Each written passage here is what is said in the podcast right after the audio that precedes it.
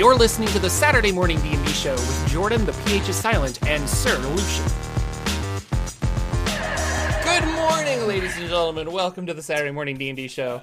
Uh, my name is Jorphdan with the silent PH in the middle, and I'm joined by my wonderful co-host Sir Lucien over at Sir Lucien Gaming. Oh, I didn't tell you. Yeah. I'm changing my name. I am one Lucien.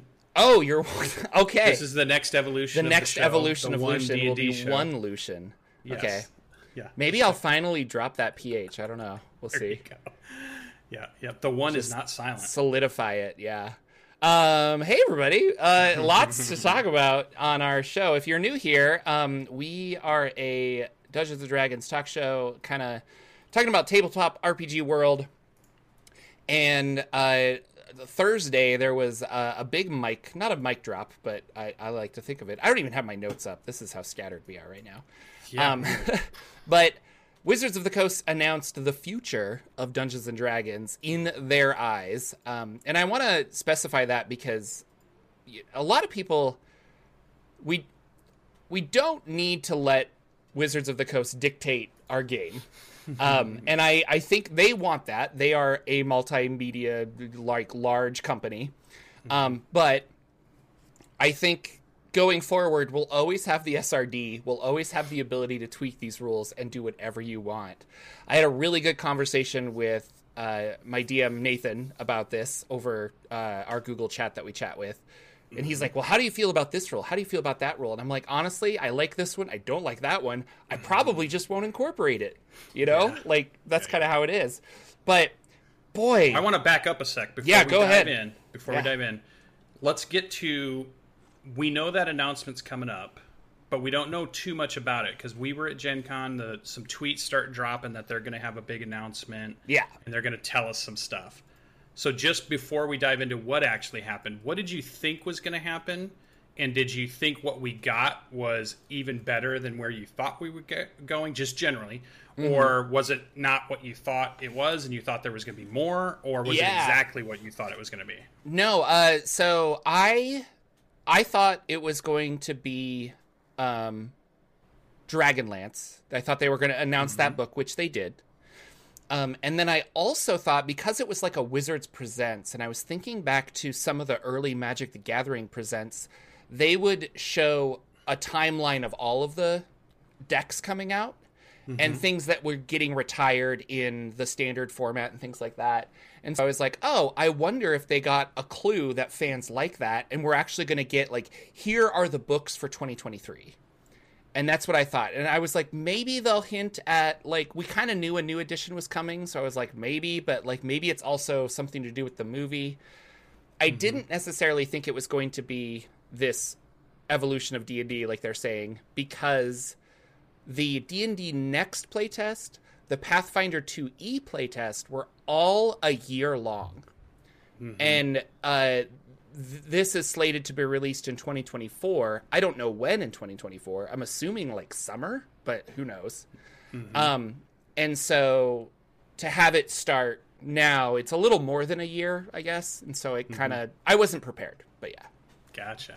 Yeah, I did not think they were going to show us the book lineup. I thought we might get a. Pre- I thought we would get the crossover of a Magic the Gathering campaign world and another D and D. Like an announcement I about thought that. Yeah. we would we would hear about the next book or the first book of next year, and then I thought they would do some more WizKids and toys advertisement, you know, stuff. Yeah. And I thought they might start talking about a new live show they're going to throw together, you know, because maybe they didn't really do a big. It, this year wasn't like they had done in past years, so I thought maybe they're going to come back because you know Todd Kenreck's back and he's reviving their YouTube and online presence where it kind of Yeah. it kind of went not radio silent, but it definitely was a lot less for a while there for several months. well and it was and it was d&d beyond because greg tito was running um the youtubes and the stuff and i don't i don't think that was i don't want to say his wheelhouse but like i don't think that was his uh maybe not what he was paid to do. It was kind of like well i do that on the side um and i do this podcast and things like that. But yeah once they handed the reins over to todd he was like well i know this. I've been doing it. And he just like we're pumping out content. So yeah. Yeah. So so as it starts, and it's a it feels like a pre-recorded but high production value as far as I could tell.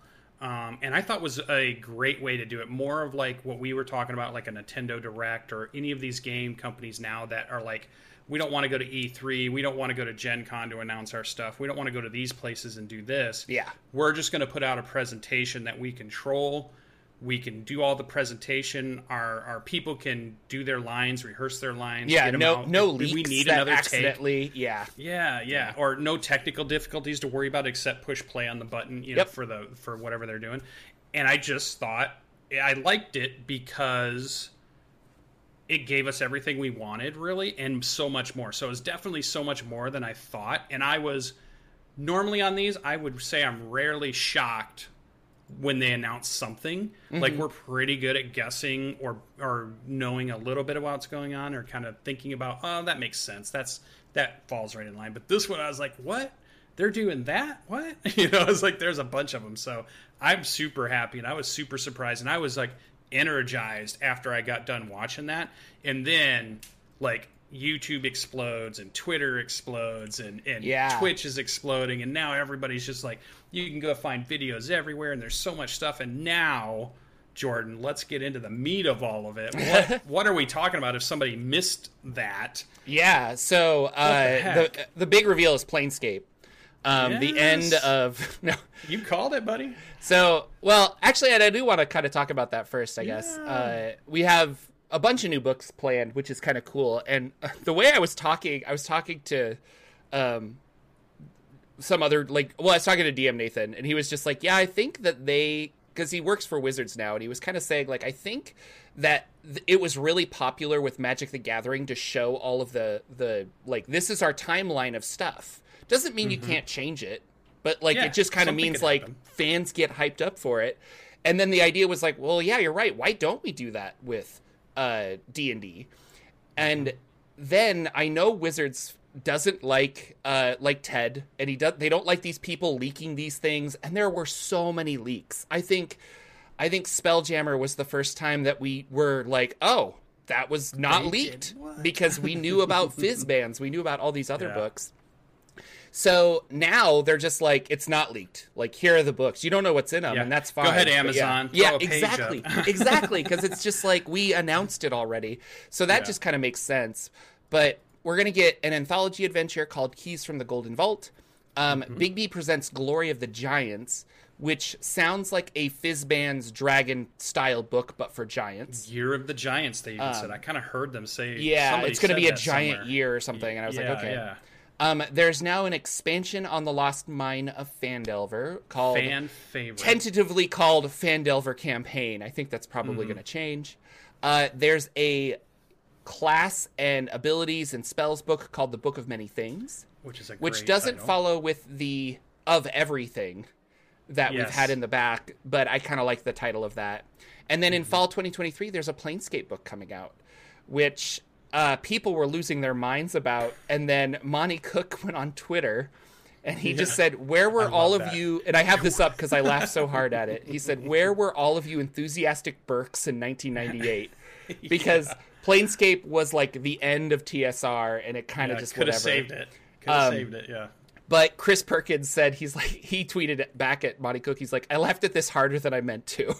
And it's, Yes. it was just kind of funny because like Planescape is beloved, but it didn't save TSR. It didn't, Not at the know, time. It, so, yeah, yeah. Not at the time it happened. It was like a nostalgia thing for sure. So super super funny. I I love Monte Cook.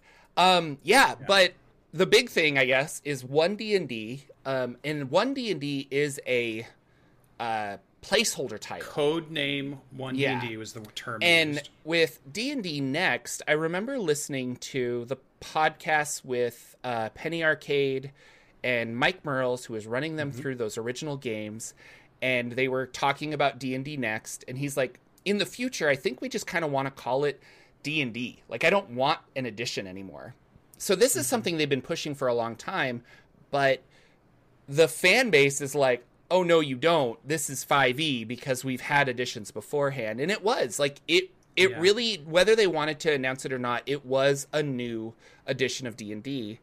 Um, If you look at the playtest rules, they specifically talk about in the 2014 player's handbook. So they're not putting an addition on it. They're trying to say like your 2014 player's handbook is still valid, but the 2024 player's handbook will have some updated stuff, I guess. Mm-hmm. Um, I don't know well, if that's going to work now backwards compatible. So yeah, and then and then it'll be backwards way. compatible, which is kind of cool.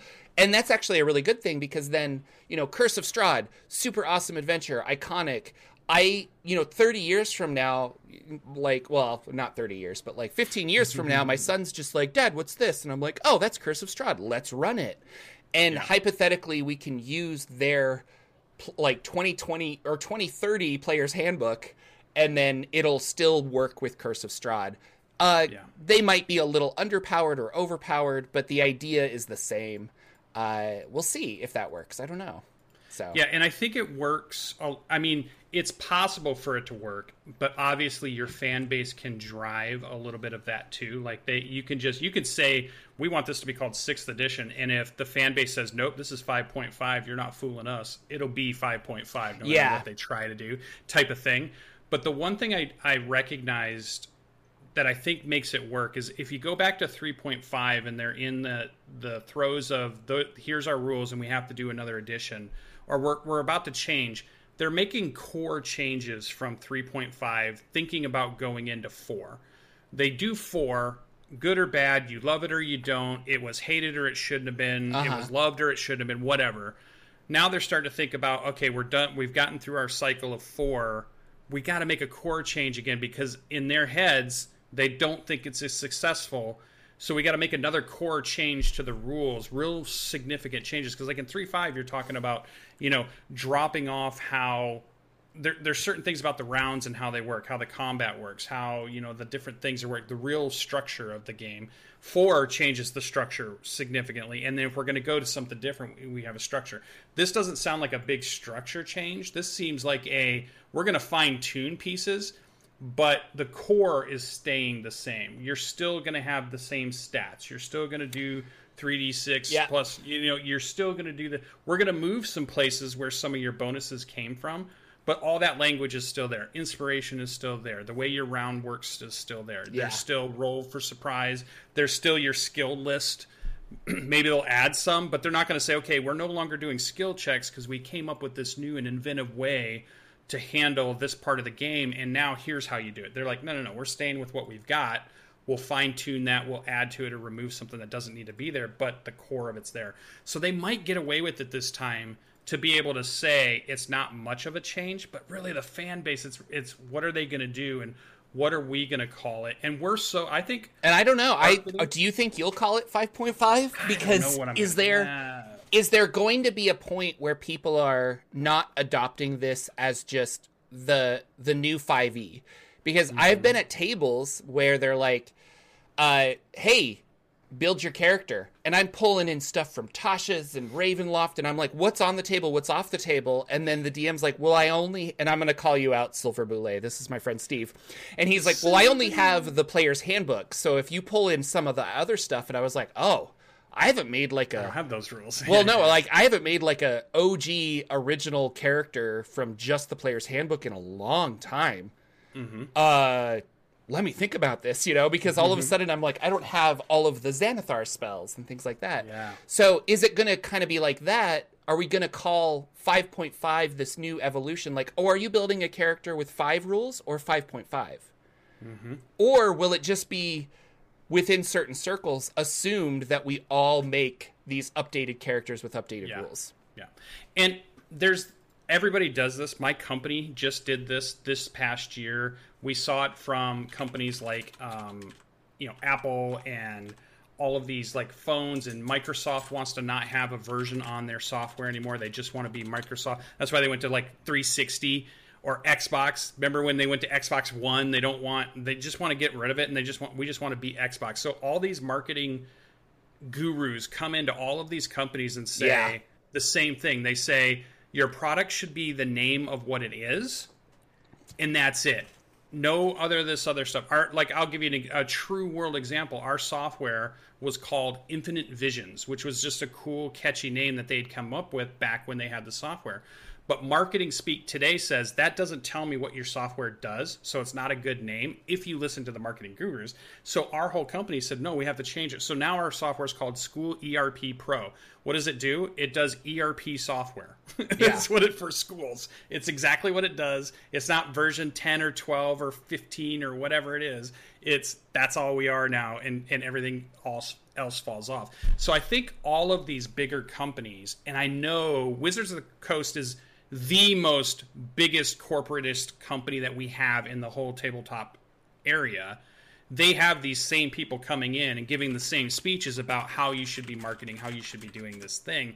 Everybody wants it to be you're just d&d just be d&d just yeah. you are d&d there's well, no other anything. so uh, and silver well first of all thank you uh, uh, Mao, Mao peach for the donation. And then silver boulet was like well i wasn't stopping you from using the non-basic rules and i'm like i know i know steve i know, I know. but yeah. i didn't want to create like a weird overpowered character for that game uh, and so it was just one of those things i wanted to do something you, that Steve. everyone was familiar with he's being honorary um, steve i'm with you buddy um they want to turn d&d into a lifestyle brand and that's not a big secret that's very yeah. like they've they've said that and then with the movie and all of the toys and stuff like that and you don't you don't do that by having it be like like like Xbox really is a lifestyle brand and I read something that they think that this year will be the last Xbox and the last PS PlayStation because moving forward we have like cloud gaming and things like that and you're going to be like am I on am I team like chocolate or am I team peanut butter? I don't know. Right, it's going to be one right. of those things. And I think D&D is kind of the same thing, especially with D&D Beyond and the online platform and stuff, they're really trying to get everybody to kind of be, bring it all together. I don't know. I don't I don't have a lot of I don't have a lot of answers in this corporate world, but it it does make sense. I don't because we have the OSR and things like that. I think there's always going to be variations on this and then people are going to want to know what is the variation and that's where we're going to have the community start coming out and calling it 5.5 or uh, i'm going to be i'm going to be playing a, a, modified version of fifth edition called like uh, 5e advanced you know yeah. and like we already kind of have this this yeah. the community will create it out of yeah. necessity so well, which iphone do you have Exactly. I just have the iPhone. Yeah, you know, I don't like know they, if people are like, I just have the yeah. iPhone. It's like, which well, iPad do you have? Oh, I, have got the iPad. You know. Yeah and it makes so, it confusing. I don't think, and I'm not saying I agree or disagree with whatever it is, the way the marketing thing is, because I was confused even when I wanted to get a new iPad. And if you go try to buy a new iPad and you're trying to figure out, well, what's the newest one that's out with the newest features, but yeah. they call all of them iPads. So how do I know that I'm not buying one off Amazon that's the two year old model versus the one that's just out now. I'm like, I got confused. So like, there's downsides to what this this speech is, but and I don't know where it's going to go or where it's going to land, and I don't even know what I'm going to do. But I just I understand it and I see where it's going, and I like that they said it's code name one D and D, and I love I I feel like I'm calling this. I think you were the first tweet I saw of everybody Twitter storm happens, you're like saying OD and D's back, you know? so I, oh, like, James, I stole that from James Introcaso because he was, oh, was like OD and D's back, and I was like, okay, that's I was pretty funny. Give you the credit. I was like, no, no, so smart. James was really funny. I was like, I'm stealing this from him. Uh, but yeah, no, like OD and D, like it's kind of like, oh, that's funny. OD. Uh, we'll we'll see. Um, I I don't know. I'm uh, excited. I, Let me say this. Overall, I, I, yeah, getting off of the subject of just naming yeah. conventions, who knows what it's going to be called, but yeah. Um, and we could speculate all day, but speculation doesn't do anything for us. Uh, I am excited. I think it's kind of cool. Um, a lot of people were were kind of going back and forth about a lot of this, but I I really liked uh, Ben from Questing Beast because he's like, is this well, sixth edition? Is this yeah. the death of fifth edition? Mm. Um, but no, it's the idea that it they really are taking Magic the Gathering as a business model and they're trying to apply it to Dungeons and Dragons. And so it will be like here are the new books and then sometimes you look at it and you're like, "Oh, this is banned, this is not banned." Um, speaking of bans, Magic has very clear rules about what you can and cannot do in like tournaments and standard and things like that. However, at home, my 1998 deck will still play with a 2022 deck just fine. I one of them might be more overpowered than the other, but the cores of Magic work You know, the de- the cards are the same in that sense. Like the core of Magic works.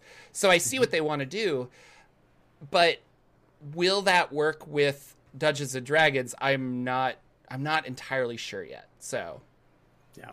And I'm excited because we're a show that talks about tabletop games. We're a show that loves all the new games that have been coming out. We support so many Kickstarters, it's unbelievable. We talk about new rule sets. We me and you have had discussions on your modular D6 and your your settings and we're so into the idea of creating. We're here, Jorphdan. We have a show dedicated to this right at the time D&D has decided to do a change, whatever you want to yeah. call it, whatever it's going to be we're here right at the front line just like if d&d next was announced you know seven years ago and we had our show up and running we'd be right there ready to go okay here's all the play tests and here's all the things and here's all the places they're going now we're right here at the at the front lines and we get to see it all unravel and I just love it. I love the idea that we're going to be able to come here Saturday after Saturday after Saturday and talk about all the things that we're seeing or, or they're doing and what the other and still what the rest of the industry is doing because everybody's going to take a look. You know, everybody always looks at who's up at the top of that mountain and who's at the top of the hill and what they're doing and it informs on what they're doing too. Even if they're not going to copy it it might just be well okay they're doing that so our lane is going to be over here. How do we innovate in our lane? How does monte cook come out of the gun and say you know what? I know how to design. I know how to do my stuff. You guys are doing that lane. I'm taking this lane and i'm going to take this over. Yeah know? i can't wait to see the ripples that happen now. And i i think yeah you're right. And and speaking of like monte cook and stuff like the they don't want to reinvent the wheel because Wizards of the Coast coming out and saying, "Hey, we're going to build another game where you have to then pawn your old books and buy all these new books." Like that player base is never going to want to rebuy books over and over. So I think this is also another safe thing where it's like your old books still work. You don't have to yeah. buy new books kind of a thing. Yeah. And case in point, Monte Cook Games, Numenera comes out, very successful, Numenera, blah, blah, mm-hmm. blah. And then they created the Numenera Destiny and Discovery, which everyone was like, well, this is Numenera too. It really wasn't though. No. It was Numenera yeah. in one book, and then some expanded rules yeah. to do other interesting things in the world of Numenera. Numenera. Plus, yeah, Numenera, and yeah. It, it was the same thing. All the old adventures work with this Numenera Discovery and Destiny. All of these, you know, and Monte Cook's only ten years old, but uh, to the point of D&D or one D&D 2024 will be 10 years since the 2014 players handbook came out.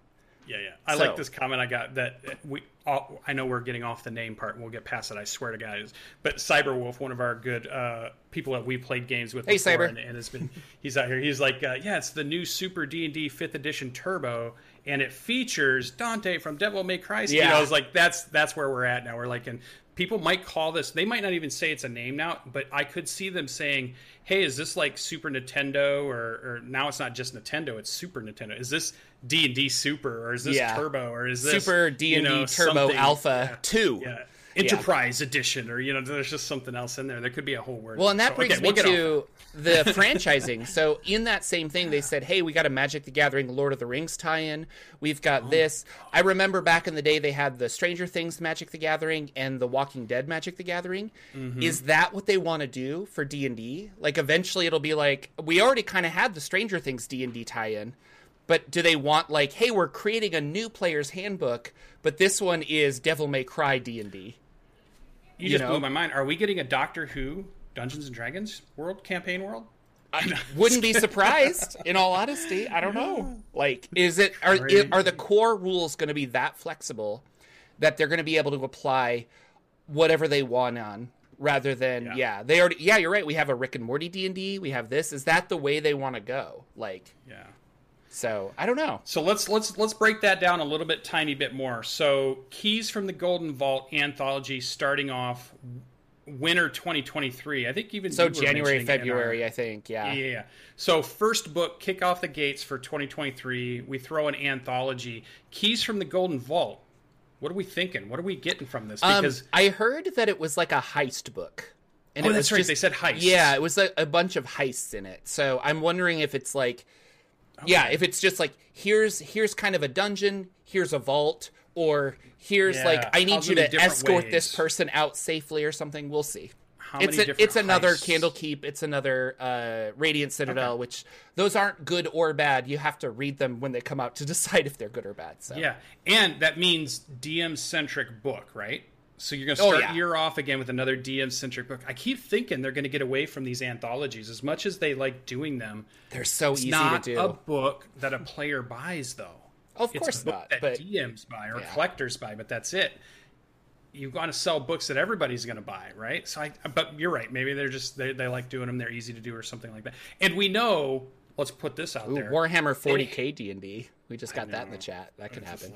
like, don't don't start with me. Whoever put that in the chat, uh, you will blow my mind as it is. Um, and you killed my where I was going, Mister. Who Sorry. who's, who put that in chat? Tell Uh, me who that was that was Mr. AJ Pickett. Uh, Mister AJ. Um, but no, you. you're right. They're they're not player centric books. Oh, but got- at the same time, um, I th- I think uh, they'll have enough little things in there that people will want to buy them on D and D Beyond Yeah. and stuff like that. So Here, here's the comment where I was going. We know they have a big pipeline as far as they are planning out many years in advance. They're one of the few companies that can do that because they have so much in the works. So it does make sense that they can say, well, let's do an anthology here. Let's do this book here. Let's do this book here. Because they really are planning for two, 2023, 2024, and they probably already know what 2025 and 2026 tentatively might look like already. No, they do, how big yeah. Their a- pipeline is. Not everybody does that. Not all the company. I think some companies are just, "What's our next book? Let's sit down and talk about it."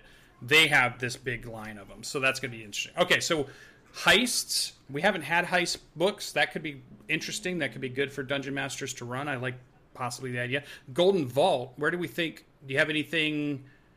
Golden Vault. Do you think it's Forgotten Realms based? I mean, all these anthologies have been Forgotten Realms centric, even though in the beginning they might say you could put this in your campaign world or this would work in this other area.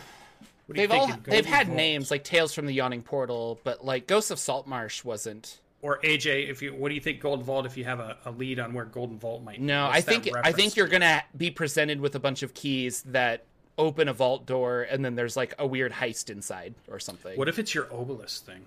the obelisk? Your yeah, obelisk hmm. theory, the obelisk theory. I don't know. All right. So we don't know where Golden Vault is. Okay. Bigby presents Glory of the Giants. Okay, so we know Bigby. Why? Because Bigby has spells, Yep. right? It's got- he's it's got big he's hand. yeah, and so he's a wizard that hasn't got a book yet, right? In fifth edition, Correct. but No, he's going to do. This Big is B like a Glory. book on dragons, but it's going to be on giants. Yeah. So I think we'll get the history of giants. We'll get some, like maybe you're a, a half giant race. We'll get um, some giant centric uh, class features, and then uh, there will probably be a section on like runic magic that you can use, and be like a giant section of runic magic. That's something else. Mm-hmm. And we well, saw yeah. UAs. We saw UAs that would tie right into that. Yeah, with the Right. primordial stuff. Yeah. yeah, yeah, yeah. Because But again, this is before. This is all 2023. So yeah. Yeah. Um, and so that's what I think it's going to be. And then you're right. The well, not you're right, but the the last three we really don't know anything about because Phandelver campaign is that the Book of Many Things is going to be player options, and it's kind of cool because now we're going to get UA, and we're not speculating on what the book is going to be. We're going to be like, oh, that's probably going in this book. You know, it's kind of interesting. UA will be fully relevant to the Yeah, test that they're because we look at that, we're like, there's not a mysterious Yeah. release. You know, Yeah, they yeah, they start like saying, hey, we're gonna we're gonna do Kender uh, we need to playtest or something, this, and you're yeah. like, oh, well, that's going in the Dragonlance book, of course. So yeah. And then Planescape. yeah, I which mean, is big and huge.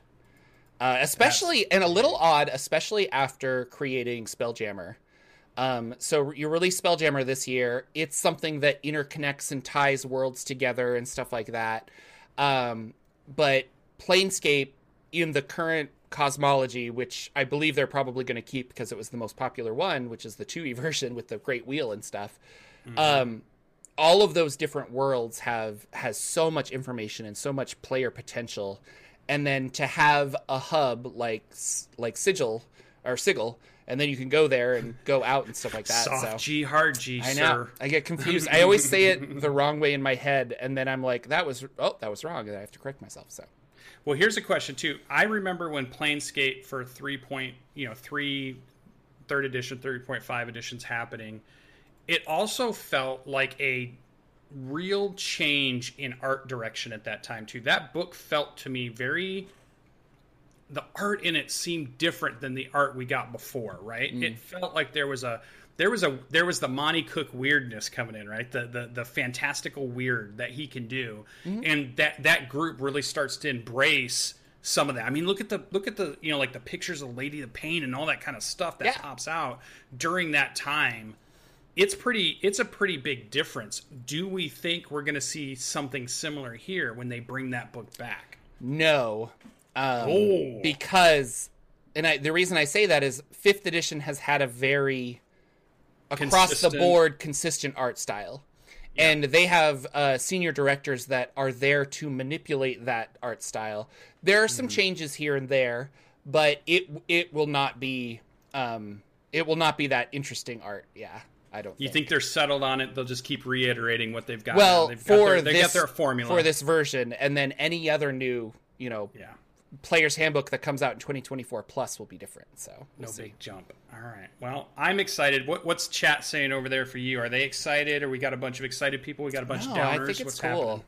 We're gonna. It's gonna be awesome. Like, oh yeah. And then someone says, "Well, the Fizban's art was kind of all over the place, a little bit, but like, I don't know. They have a it's not a drastic ch- change of style. I think they work with their their artists really well. Yeah. Now their artists, I think they've expanded who they're working with to have a lot more representation, and they've allowed a little bit of leeway there. But I think I'm I'm with Jordan. I think there's been you can see the hand of a full design director behind the whole thing and yeah. keeping things close. Maybe there's that plus or minus where their line is, but it's not that far off. They're not like all of a sudden everything's black and white drawings or everything's all of this, you know super futuristic style drawing. It's like they they're pretty close to to the same kind of mainstream that they've decided to go with. So and it's an interesting style because if you look at Paizo's style, and I love that style too, but it's a different style. It yeah. makes their books stand out. It's still about you know dungeons and dragons and goblins and orcs and humans and elves and dwarves, but it's different. No, the goal is to the... flip through a book and be like, oh, that's a Pathfinder book. You know, yeah. like that's what that's what they want. And and yeah. but before it was, I think the goal was oh, I'm flipping through a book. Oh, this is a Planescape book. I want to get this. But we've talked about this on the show in the past is that they fractured their buying base so much by making, oh, well, that's clearly an Eberron book. I play an Eberron, I'll get that. And then they would yeah. pick up this one and be like, oh, yeah, that's Planescape. And they wouldn't buy it because yeah. they're like, I don't play in Planescape, I play in Eberron. Yeah. And that really was getting the, away from canon, getting away from you can't combine things. You can't have peanut butter and chocolate. You have to choose one. You have to be team peanut butter. You have to be team chocolate. You know, it's like yeah. No, no, no. You can go to these worlds. You can get you can get to every single one of them. Gates and spell jamming and maybe planescaping and whatever it might be. You can get there. We don't want these things. We want to embrace multiverse. We want to embrace everything's connected. We want to embrace everything works together if you want it to as a dungeon master. Also. I want to point out this is a, a, side tangent, but Keith Baker, after the release of Spelljammer on Tuesday, Keith Baker came out with a really great article of, again, you don't have to have, but like, let's think about Eberron using spacefaring technology. Love it. And he called it Siberspace, which I thought was really great, uh, with yeah. an S because of, uh, yeah, the yeah because of the dragon above, um, and what it would be like to visit the moons and how you would do that. And I was like, that's really cool. So like you can yeah, embrace it. You can embrace it if you want to. You yeah. don't have to, but you can. But speaking of embracing things, uh, did anything super stand out with this playtest for you that came out? Do you want to jump to there? Do you want to talk about Dragonlance at all, or what? Oh, we can you talk about Dragonlance. I don't care. I, I, didn't have. I'm not interested in Dragonlance. Um, Whoa. it's it's uh, it's Shadow of the Dragon Queen, I don't know anything about it. I did like that Lord Soth was on the cover. I thought that was kind of cool. But I thought the cover art was interesting. A lot of people were. I think it's popping. Also, an adventure. So yeah, it and there's feels a like battle game that is coming out at the same time, maybe so connected. I'm battles? not sure.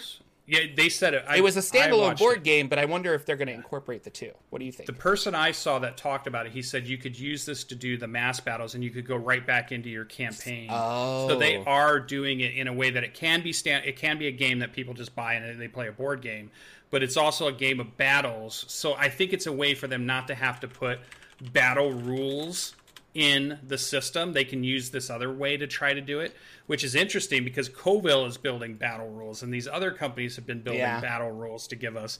It was interesting to see that you know if they're going to do that or not.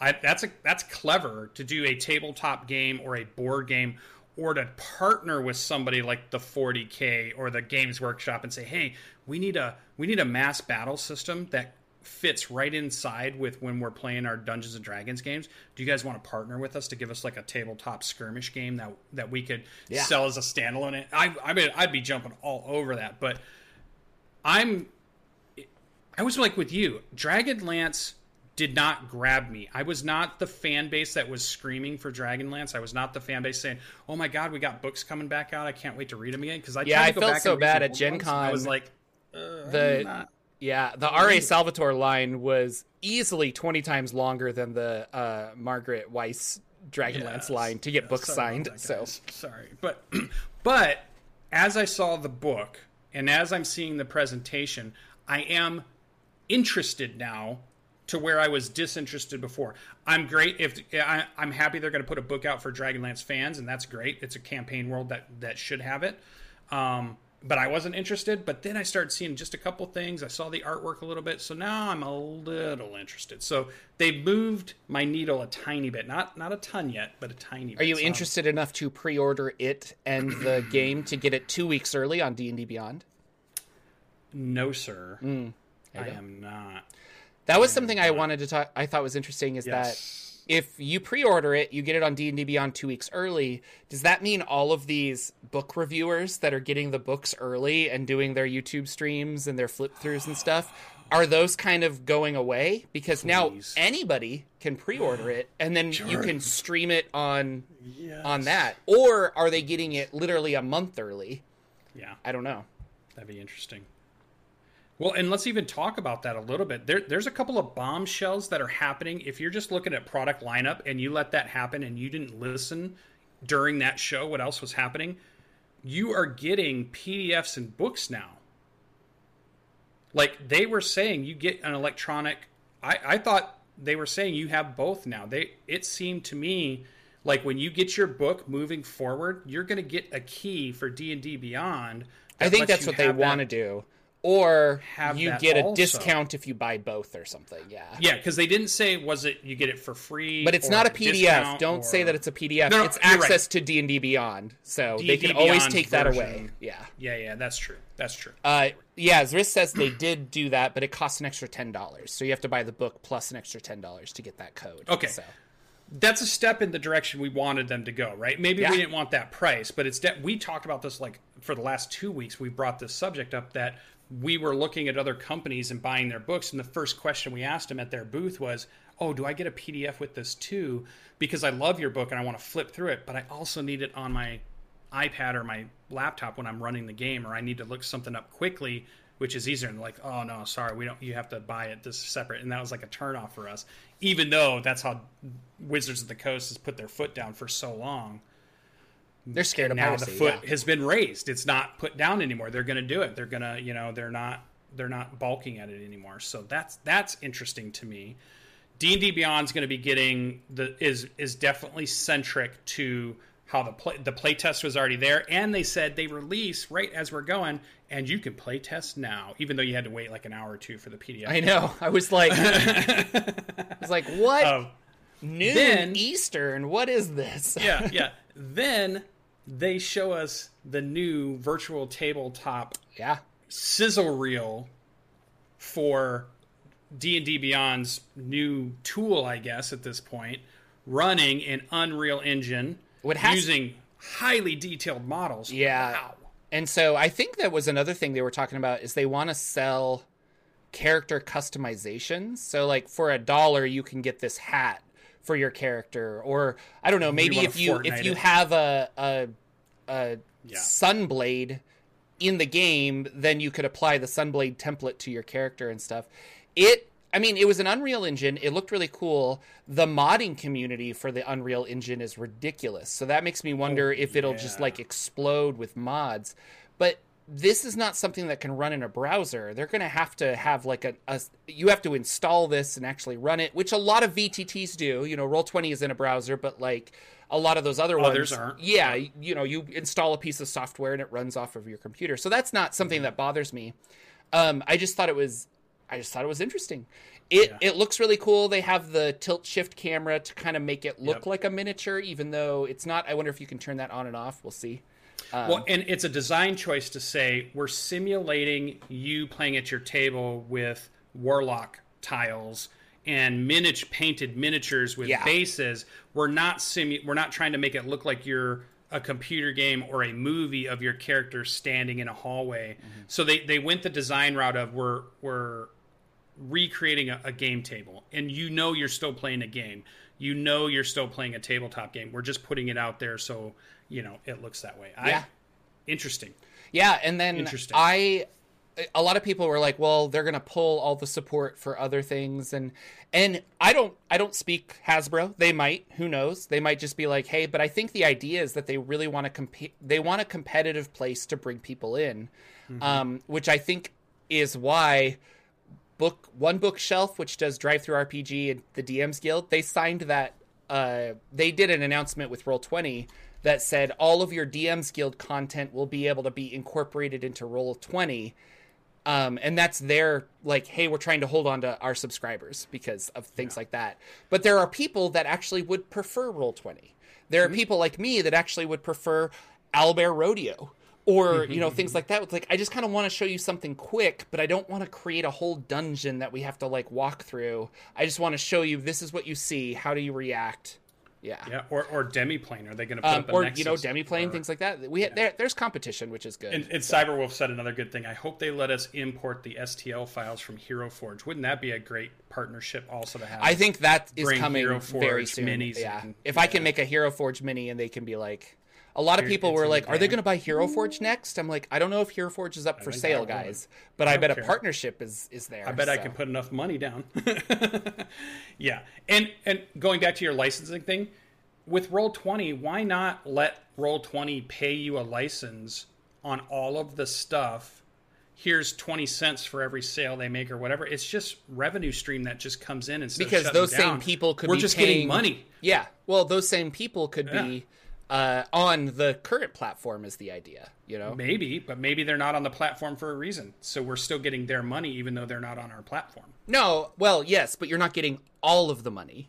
Like we, Sure. we've talked about this before with D and D Beyond, where I I know that the Hasbro person is like looking out and they're just like, well, that guy, we're making fifty cents off of him, but we're making a dollar off this, this off this guy.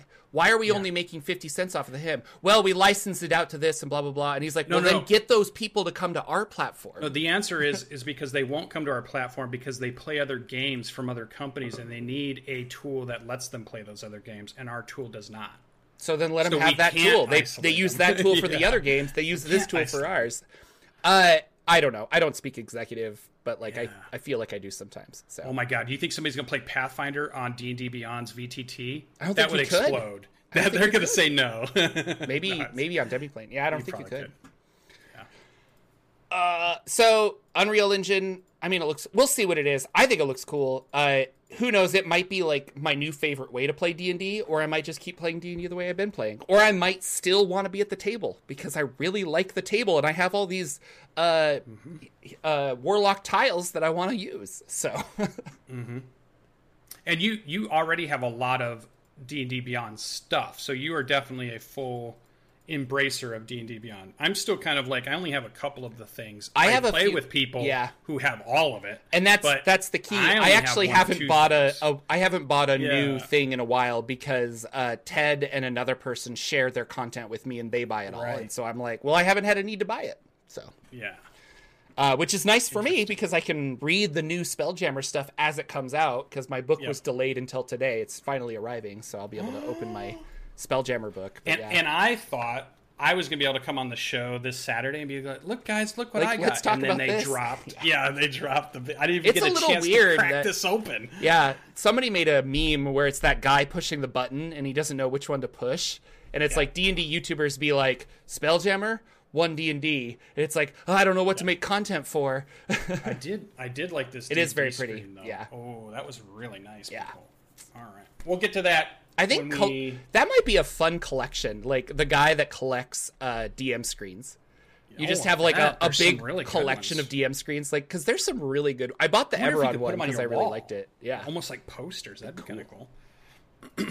All right, so that was the big announcement, and it was really a three-parter show. They had three hosts. it's a lot of magic. They were really kind of yeah. They were they had a big magic presentation. The magic community was going just as crazy as the Dungeons and Dragons community. No crossover stuff that I saw of the two this time. Not that it's not going to happen still. I almost feel like there's probably going to be another Magic the Gathering book. I was blown away by the stuff they were announcing in Magic the Gathering. So at some point, I would love to talk about that. Not that we need to do it for today's show, but it was like, wow, there were so many cool things they're doing on that. I started actually playing Arena again uh, last night because of all the announcements. I was like, oh yeah, I I actually like Magic, and so I liked this game. I remember. kinda game. fun. All right, so the playtest is out. It drops hour or two later. You can get the the PDF. You can go look at it, and then again. Not only did Twitter blow up and, and videos and YouTube blow up with everybody giving their opinions, now they jump on to from the announcements.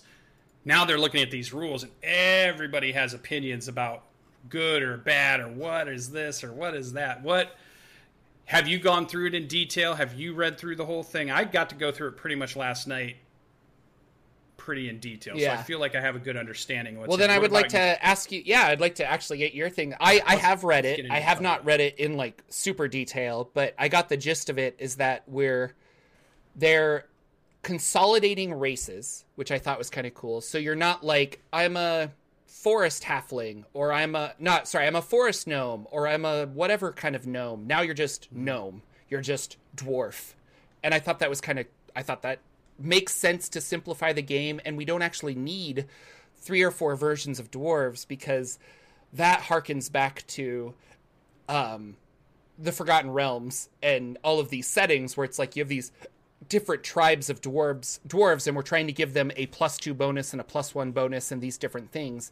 Instead, you're just a dwarf and then you have dwarf characteristics. One of the things I keep mentioning the dwarf because I really like the tremor sense. I thought that was really cool and that they they did that.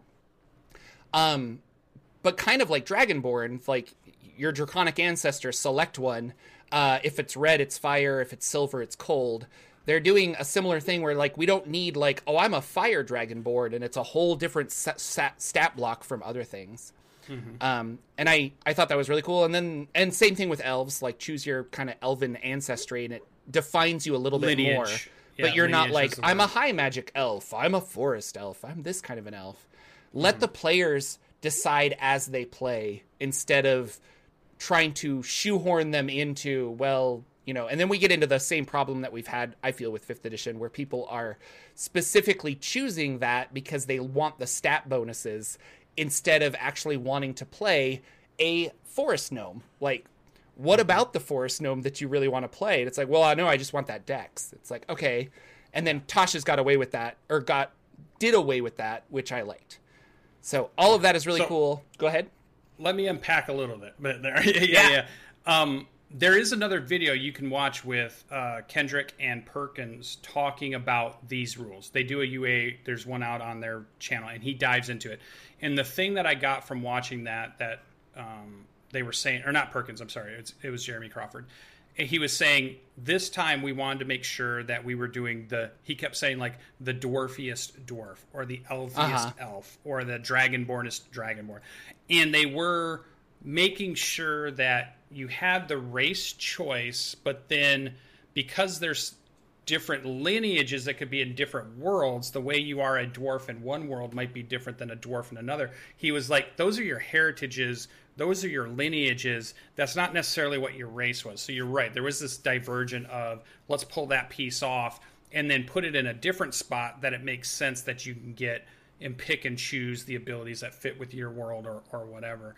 And I thought I saw like 30 feet was kind of like we saw that there where the speeds were kind of ironed out. And they even said like in the in the dwarf one, which I think is a good one too, is like they talk about dwarves of many worlds. everything has multiverse all through it, right from the beginning, right from the get go. They're reminding you as a player. And if you're brand new, when you get this book for the first time, you're going to be indoctrinated into this is a, a game that can span many different campaign worlds. So whoever your dungeon master is, they may have you playing in in whatever world, and you'll pick from choices of that. And I think it was a good idea to kind of to push that piece off in it. But here's an interesting one. They did the size thing where humans you can pick to be like that medium size but you also could be you could pick to be the really small size right and they said you know on some of those i thought that was an interesting change like the human it said you could be two to four feet tall if you really wanted to and that might fit in with a different campaign setting or a different campaign or maybe you just are a two or four foot tall human and you just be you know that option's there now and well i think the, the big thing is like why are we limiting players on anything you know, yeah. why are we saying, hey, all humans have to be like this or all orcs have to be like this? Mm-hmm. And I I kind of like that because really it should be up to the dungeon master where you're like, I'm sorry, all of my elves are five feet or higher, and you're like, okay, and then you go somewhere else and they're like, all of my elves are three feet. You're like, oh, yeah. okay. Um, it also gives me the hope of making a half halfling, which I think is really cool. So, yeah, and they talk about you know you've chosen your class which it sounds like when they structure this book it sounds like when they go through what they want you to do to teach you how to build a character if you don't know how to do one yeah. it sounds like they want you to choose your class. And then it says because it says after choosing your character's class here's three things you're going to choose next race background language right? And wow. so it was ah. like character races character backgrounds character languages. And now big bombshell for everybody the feat right? A first level feat for everybody, or feats that are relevant and feats that have levels now are now being indicated, and we see that in this. Yeah, also. so feats are going to be a big thing of really augmenting your character, which is the power mm-hmm. creep that we've talked about before. Um, mm-hmm. But if the whole game is fundamentally about that, it doesn't necessarily feel like power creep. But what I think it will do is those older adventures that are quote backwards compatible are going to be a lot easier than they were mm-hmm. before. So yeah, and they don't minimize the list. And the changes are not set in stone. I want. to, Yeah, AJ was right. He just said that. Yeah. Like changes are not set in stone. This is yeah, all UA like UA. You're like you're right. So we're kind of talking adding, like it's absolute when it shouldn't be. Yeah. So. Nope. They're adding Ardling and Orc to basically what the player handbook will have. Isn't that interesting? Yeah that they're adding two more. Not they're not narrowing the field to make well, their and they're removing half orcs and half elves, which I thought was and they, well they talk about them differently. Yeah, yeah, because the way Cro- Jeremy Crawford explained it, he said. We want you to think about now. Think about what your parents are, and your parents could come from different races. And we're giving you our rules are going to give you the ability to say, choose the race that gives you the mechanical thing that makes sense for your character but you can also have all of your features and your look and your aesthetic can come from the other parent if you want or yeah. you can choose which parent it comes from or you can choose the pieces and that, that really is so like you're diverging the yeah. mechanics from the yeah where were you raised were you a half orc right. raised by orcs or were you yeah. a half orc raised by humans yeah. Uh, I I think that's kind of cool. But before orcs were always you know the villains, so you could be a half orc, but you couldn't be like an orc well, until later. half orc had a description, so. right? Yeah, yeah, no, the, and so did half elf, yeah. and that's the yeah. same thing where it's like we don't need a half elf. You could just be like I I am a half elf, and I have these yeah. elven characteristics, or but I, I happen to have rounded ears. Other half so. elf, a different half elf might have pointed ears. and know? the and Ardling was interesting because it's the antithesis of the tiefling and I think yep. the the Ardling Tiefling, like they want it to be, they want it to have a similar yeah, naming the celestial, structure. the, the and so yeah, the, you have an Ardling that's like celestial upper planes parents, and a Tiefling that is lower planes lower lineage. Planes. Yeah. Um, not limited to just infernal, so it's not just devils like it is in yeah. fifth edition. And morality uh, is not chosen by that. They're saying Correct. they were really you, you can be a bad evil person from an ardling you can be a good tiefling you know that that's not chosen. It's just that's where your lineage had come from. Yeah. So it's interesting. We kind of knew they wanted to go in this way and it does open up customization for players And i think it's where the player community wants to go. I don't think any I mean, maybe there's some, but I don't think there's a lot of people or enough people that we care about that are like, no, dwarves have to be this, and you should be limited, and you shouldn't be able. They should only be able to run 25 feet. Why are you? You know, I don't. I don't see a lot of that kind of uproar. I do see some other uproars about other types of rules and things like what are they going to do with inspiration, or what are they going to do with luck, or what are they going to do with this and that. There's a lot of different well, sides to those conversations, but I didn't see it for this. In our last five minutes or so, and maybe we'll go over because this is a big day, but specifically the the rolling a twenty and critical hits, and I wanted yes. to talk to you about that. So, how do you feel about this? Because they're changing. And a roll twenty is being called a D twenty test. So, uh, an attack is technically a D twenty test Mm-hmm. Um, a skill check is technically a d20 test. A saving throw is a d20 test. All of these are now not separate things. They're all going to be d20 test. And the big thing is, is that if you roll a 20, um, it's a natural success. And so we were talking no about this. Minuses, no matter bonuses. what. Yeah, yeah, yeah. No matter minuses. So a skill check before, and I was using this when I was talking to DM Nathan – is that if you are a wizard with an eight strength, so you have a, a minus one, I think, to your strength, and mm-hmm.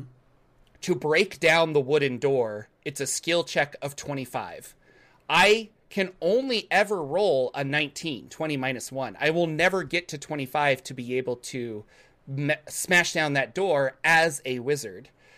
With this new ability, I can because a 20 is a success and so the wizard breaks down the door a lot of people treat skill checks like that already sometimes they're just mm-hmm. like oh i got a 20 okay you succeed because nine times out of ten i feel like you've met the number but there yeah. are those moments where a wizard tries to break down a door and they can't do it yeah. uh, so how do you feel about that it's interesting because we do it in our game and how I've handled it in my game, my Tuesday night game. This this actually came up mid game because our dungeon master's like, you know, you guys also get to roll double damage and you have critical hits and critical fails and how do we want to handle a one because some people like to have all ones are an automatic fail. They want that chance that everything can possibly fail and that chance that everything could possibly succeed.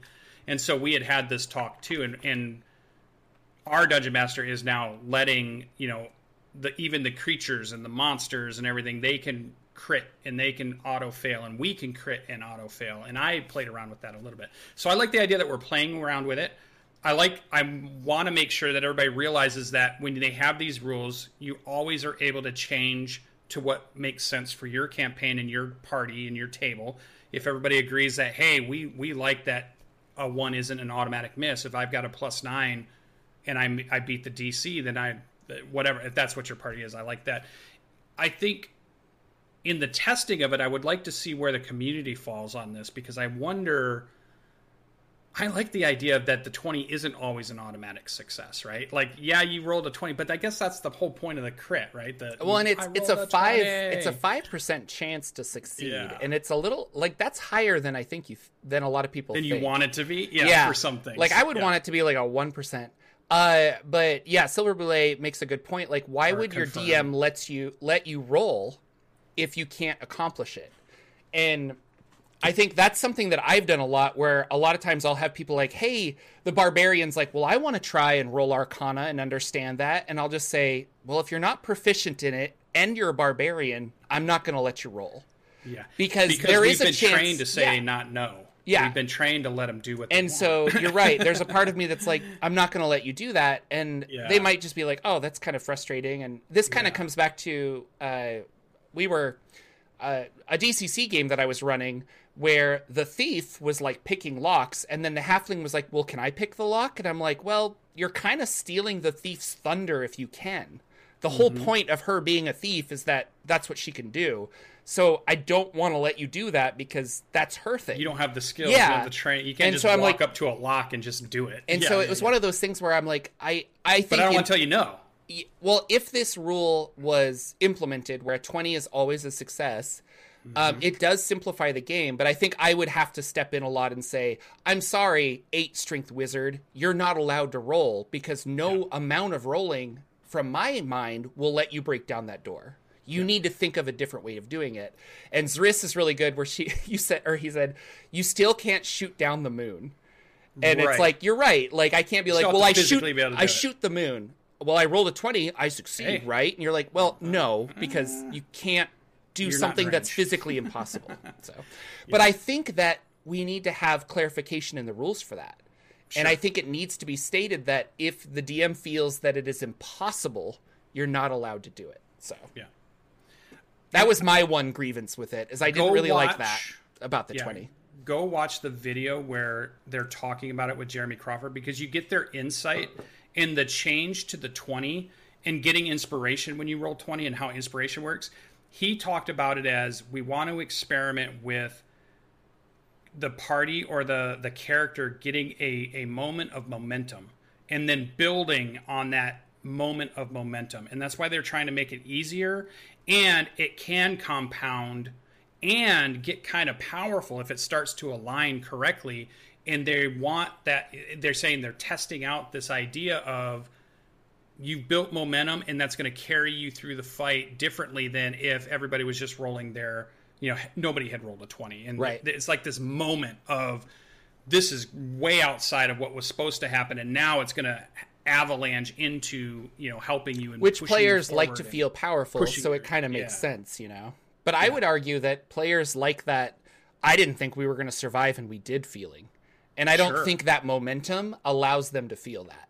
So yeah so definitely both sides of the coin right right Yeah. there's always a couple of ways to look at it but So, I, I would need to play. I think, and that's the whole point That's of the play test is. I need to play and be like, okay, uh, this does make sense and it is fun, you know, because I can't And I'll give in my head be like, well, I don't like that. Like, who knows? I need to play it. I'll give you a, a true relevant example, like shooting the moon. We're like, oh, okay, ah, ha, ha. But here's a good example. Uh, we have a character in our um, campaign right now that can get an AC after somebody buffs them with a spell and they do a certain ability and they have a feat that's all of a sudden like a 27 AC or a 28 AC.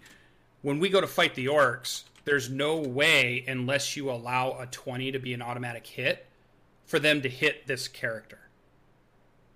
So there's just no combat then at that point if your AC is that high. So because they've introduced something that allows your your total to go that high, that goes so high the 20 can't actually get you there. I feel like you almost need it, and that's why Danimal, our dungeon master, said I need the 20 to be an automatic hit because there's no way I'm going to hit the dwarf who's sitting at an AC 27 moving through this campaign at this point. So So I, I I want to clarify though, Yeah. in the rules of fifth edition, five E, uh, an attack does always succeed on a twenty, no matter what. yeah, right, But And- not but- skill checks or saving throws, which was yeah what I wanted, which is what they're changing. But you're right, like, And- he, he does need that twenty because it's like otherwise I can't hit you. Yeah, it's not defined as it, when the dungeon master is rolling or the player's rolling. That rule is defined as a player rule at this point. um, think that a you could go back twenty is always it. a hit. Oh think yeah, you could go it's it's a D twenty test. So whatever they define a D twenty test as, and that could be Yeah. player or whatever. Yeah, Uh, but to make it again easier on the players, uh, critical monsters don't crit anymore, which I thought was interesting. Uh, I don't know how I feel about that either because I like this. I like the swinginess of it. I like Dungeon Crawl Classics. Go ahead and take a drink. Like I like the randomness. the we're all gonna die. We have to be careful. Um, but I think five. I think five E and going forward, people really like feeling like superheroes, and so. But Yeah. if you're if you're all powerful, is it fun anymore? Like Well, right, and I think that's why you still have this game isn't original D and D anymore. This isn't the game where you're the farmer who picks up the pitchfork and you run through the funnel that is meant to be hard and you're Yeah. meant to die and your your hit points never get very high and you never are truly powerful. That's a different game these days. That is not. I, I think you can make your Dungeons and Dragons that way by modifying a lot of stuff if you want to, but the game as presented is you are a superhero at this point. I mean, there there's no other way you could describe those characters as written because they're so much above and beyond an average representation of that race. They're so much above what an average human is in that world, what an average orc is in that world, what an average dwarf is in that world. The character is like on a mountaintop compared, Yeah. comparatively, you know. So Yeah. Well, I mean, lots of changes, lots of stuff coming coming down the pipeline. I I think the review the the ability to start submitting feedback for this is September 1st. Um, and I would encourage everybody to do that because it's like the future of D and D, and you can, you know, uh, you're And basically giving them test. free free information on how to like make money, but uh, at the same time, it, this is a game that we love, so like, why not? You Yeah. know, Yeah. New condition to test out, new rules on crits and things, new rules on inspiration, new rules on grappling, new rules on some of the feats. Lots of stuff to test out and just try it in your game. Yeah, everybody can theory craft, but try it in some sessions, try it in some games, and then give your feedback so that we actually get honest feedback and not just I hate it. Here's the reasons I hate it. Give it here. We tried it. We played it. This is what didn't work, or this is what did work, and put that in there so they can really make a, an informed decision. so we'll see. Um, boy, I I think So much. yeah, so much. I mean, we didn't even get to like a lot of it, but uh, maybe Lucien and I will try to meet up and do another video, and we could post something later about our thoughts because um, we were talking before the show, and I just feel like Lucien has good insight into uh, game mechanics, and this is all it is is like game mechanics. Where I usually am more thinking of like a, a story kind of concept, even though I, I like game mechanics too. um, yeah.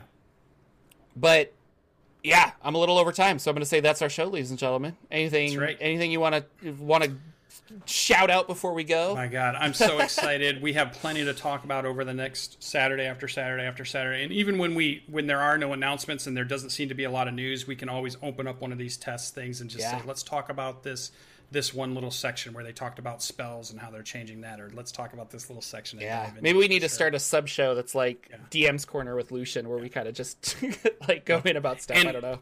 I was watching some Pathfinder playthroughs, Pathfinder 2 playthroughs for our, my our Pathfinder crowd out there. I'm I'm still learning Pathfinder 2. I'm still staying up to date on those. Monte Cook's got another Kickstarter coming out. There's lots. It looks really cool. happening. Yeah.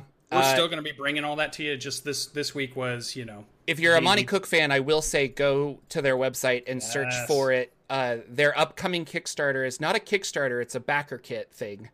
Um, but if you say I want to be notified, and you're one of the people that actually backs it, you get some really cool dice. Um, Yeah. It's called the Weird. It's going to work with a bunch of their games. It looks kind of cool. So yeah looks really good.